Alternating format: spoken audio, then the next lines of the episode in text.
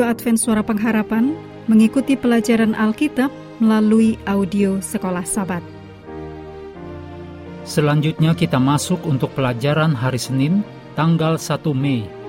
Judulnya Nubuatan 2300 Petang dan Pagi serta Akhir Zaman.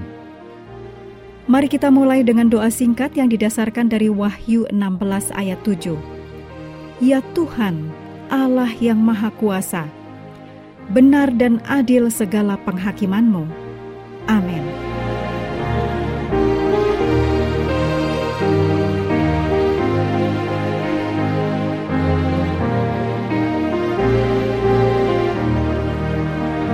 Dalam Daniel 8 ayat 17, 19, dan 26 dituliskan periode waktu ketika malaikat menyatakan bahwa penglihatan dalam Daniel pasal 8 dan nubuatan 2300 petang dan pagi berlaku. Beberapa berpendapat bahwa 2300 petang dan pagi adalah hari literal.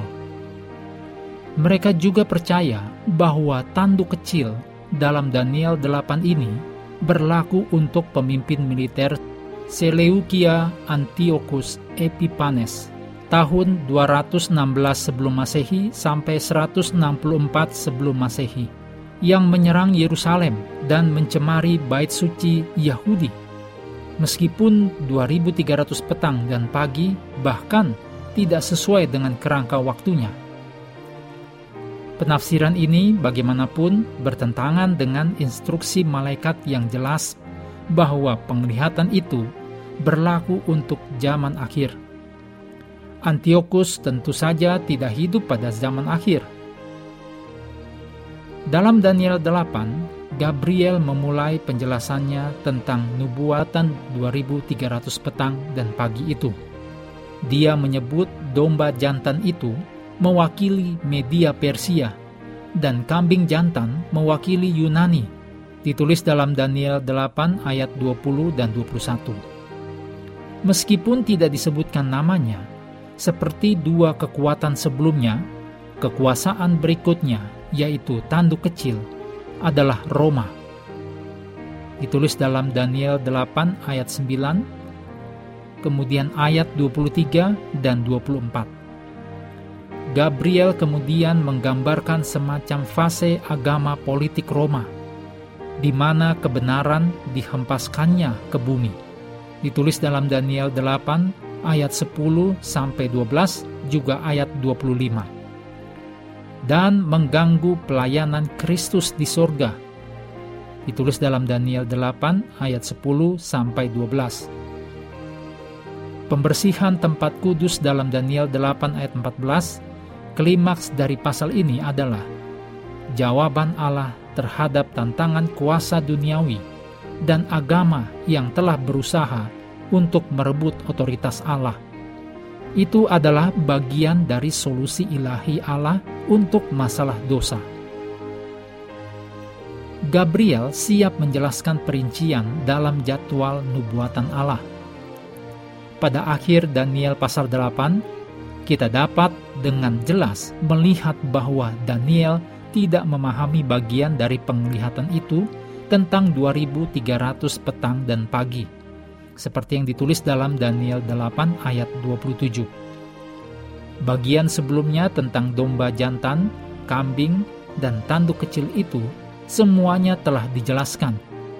Bahkan dengan dua kekuasaan pertama yang langsung diidentifikasi dengan namanya. Demikian ditulis dalam Daniel 8 ayat 20 dan 21.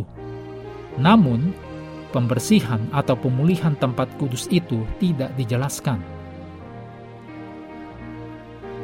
Malaikat Gabriel yang menampakkan diri dalam Daniel pasal 8 sekarang muncul dalam Daniel pasal 9 dan berkata kepadanya, Ketika engkau mulai menyampaikan permohonan, keluarlah suatu firman.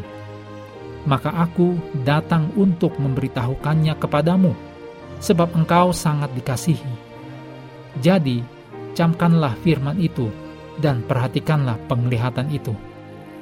Demikian ditulis dalam Daniel 9 ayat 23. penglihatan apakah itu?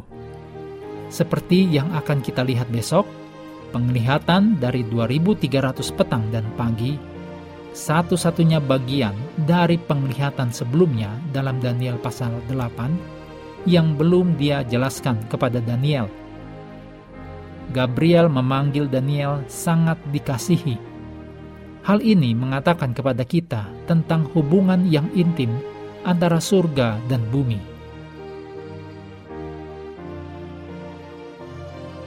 Mengakhiri pelajaran hari ini, mari kembali ke ayat hafalan kita dalam Roma 13 ayat 11 dan 12. Hal ini harus kamu lakukan karena kamu mengetahui keadaan waktu sekarang, yaitu bahwa saatnya telah tiba bagi kamu untuk bangun dari tidur. Sebab sekarang keselamatan sudah lebih dekat bagi kita daripada waktu kita menjadi percaya. Hari sudah jauh malam, telah hampir siang. Kami terus mendorong Anda untuk mengambil waktu bersekutu dengan Tuhan setiap hari bersama dengan seluruh anggota keluarga. Melalui renungan harian, pelajaran sekolah sahabat, juga bacaan Alkitab sedunia, percayalah kepada nabi-nabinya, yang untuk hari ini melanjutkan dari Ayub 37. Tuhan memberkati kita semua.